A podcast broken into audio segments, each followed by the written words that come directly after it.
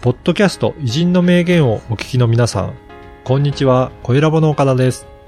今回はビジネスパーソンのための音声講座、ビジネスに活かす偉人の名言についてご案内いたします。久常先生、よろしくお願いします。はい。今回ご紹介いただくのはどなたでしょうか？有名な歌人、斎藤茂吉を紹介したいと思います。はい。簡単にどんな方かご紹介ください。そうですね。斎藤茂吉は皆さん知らないかもしれませんけども、お医者さんなんですね。本業ではですね、東京に大きな脳の病院を持っててね、はい。そしてここで院長として大活躍をね、するわけですけども、余業として歌をやるんです、短歌をね。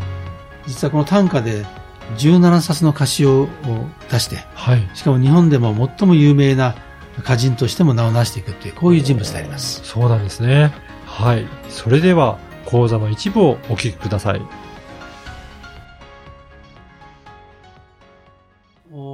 もともと和歌の国なんですね。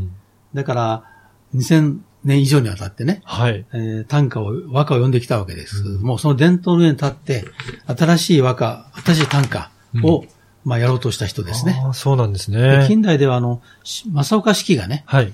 新しい、えー歌をやろうとしたわけですけど、その延長線上に、まあ、斎藤茂吉とか、土屋文明とかうん出てきたわけですが、そのも権威者であったというふうに思います。はい。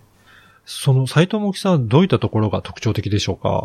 えっ、と、まずね、えーこの人はね、もともとね、あの、不思議な運命をね、背負っていましてね、うん。えー、もともとお医者さんなんですよね。あ、お医者さんなんですね。はい。で、まあ、東北のね、あの、上野山、山形県の上野山というところにね、住んでいた、あー少年がいたんですけどね、はい。東京にですね、青山脳病院っていうのがあったんですよ。うん。で、ここのね、院長がですね、後継ぎが欲しいんですね。はい。いなくて。はい。で、もちろん後継ぎはですね、どうやって探すかというと、自分の故郷に行って、はい。そこで賢そうな少年を探すんですよ。ああ、はい。で、そこで、目視がいいんじゃないか、この人がいいんじゃないかということで、えー連れてくるわけね。うん。で、当時ですね、その少年目視はね、山形からね、仙台まで歩いていくんですよ。はあ、結構ありますよあるでしょ？そこから、あの、東京に向かうんですよ。はい。そして、えー何年かその、見習いがあってね、はい。そしてようやく養子になっていくということでね、うんもともとはお医者さんの後継ぎを探す、まあそういうプロジェクトの、で発見された人なんですね。あところがね、この人ね、やっぱり文学に興味があるんですよ。あ、はい。それで、えー歌を読もうとするわけね。うん。で、これで医学と文学どっちが大事なんだということで、また揉めるわけですね。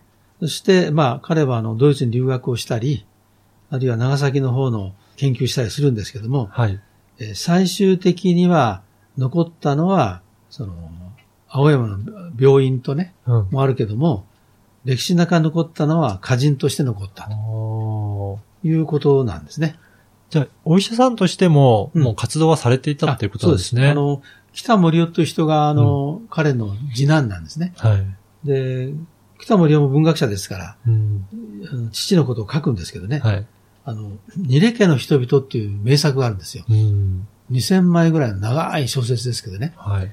で、これはね、三島由紀夫がね、これこそ小説だと叫んだと言われるぐらい素晴らしい作品なんですよ。はい。この中で、この中で彼は出てくるんだけども、うん。これはね、医者としてしか出てきません。うーん。あの、歌人としては出てこないんです。そうなんですね。うんはい。で、それもあってね、その後に北森夫は、あの、歌人としての目視をまた本で書くんですけどね。はい。で、本人自身もね、あの、歌は、行与のサビ、行与というのは本業の余りですね。うん。というふうに一応言っててね、はい。いるんですけども、北森夫から見ると、心の9割歌が占めたんじゃないかと見てそうなんる。ですね。はい。本人はですね、本業は医者だというふうにね、はい。言い張っていたんですけども、まあ、その証拠にね、あのー長井家風とか、うんうん。芥川龍之介はね、彼の患者なんですよ。あ、そうなんですね。で、芥川はね、あの、えー、目標を尊敬してるんですけどね、はい。えー芥川って不眠症なんですね。うーん。だから、睡眠薬をね、あの、調合するのが斎藤茂吉という先生なんですよ。うーん。だから、彼が自殺した時ショックを受けてましたね。はい。そういった、あの、うんまあ、医者としても本当に活躍されてたっていうことなんですね。で生涯ですね、えっと、17冊の歌詞を出してます。で、2万近い歌を読んでると。こういうふうに一応ね、記録が一応残ってるんですよ。いかがだったでしょうか？このビジネスに生かす偉人の名言は約20分から30分ぐらいの音声講座で偉人の名言の解説やビジネスに生かすヒント、あとはおすすめの書籍や偉人館の紹介もしています。で毎週月曜日に久常先生のこの音声講座がメールでお届けいたします。で会費は月額2000円ですので、1ヶ月で4回も久常先生のビジネス講座を受講できるので、まあ、大変お得な値段となっておりますので、ぜひ会員になっていただければと思います。で、さらに会員の方には、このビジネスに生かす偉人の名言専用の Facebook グループへの参加が可能となりますので、ぜひ会員同士の交流はもちろん、先生への質問も直接いただけるバンドとなっておりますので、参加いただければと思います。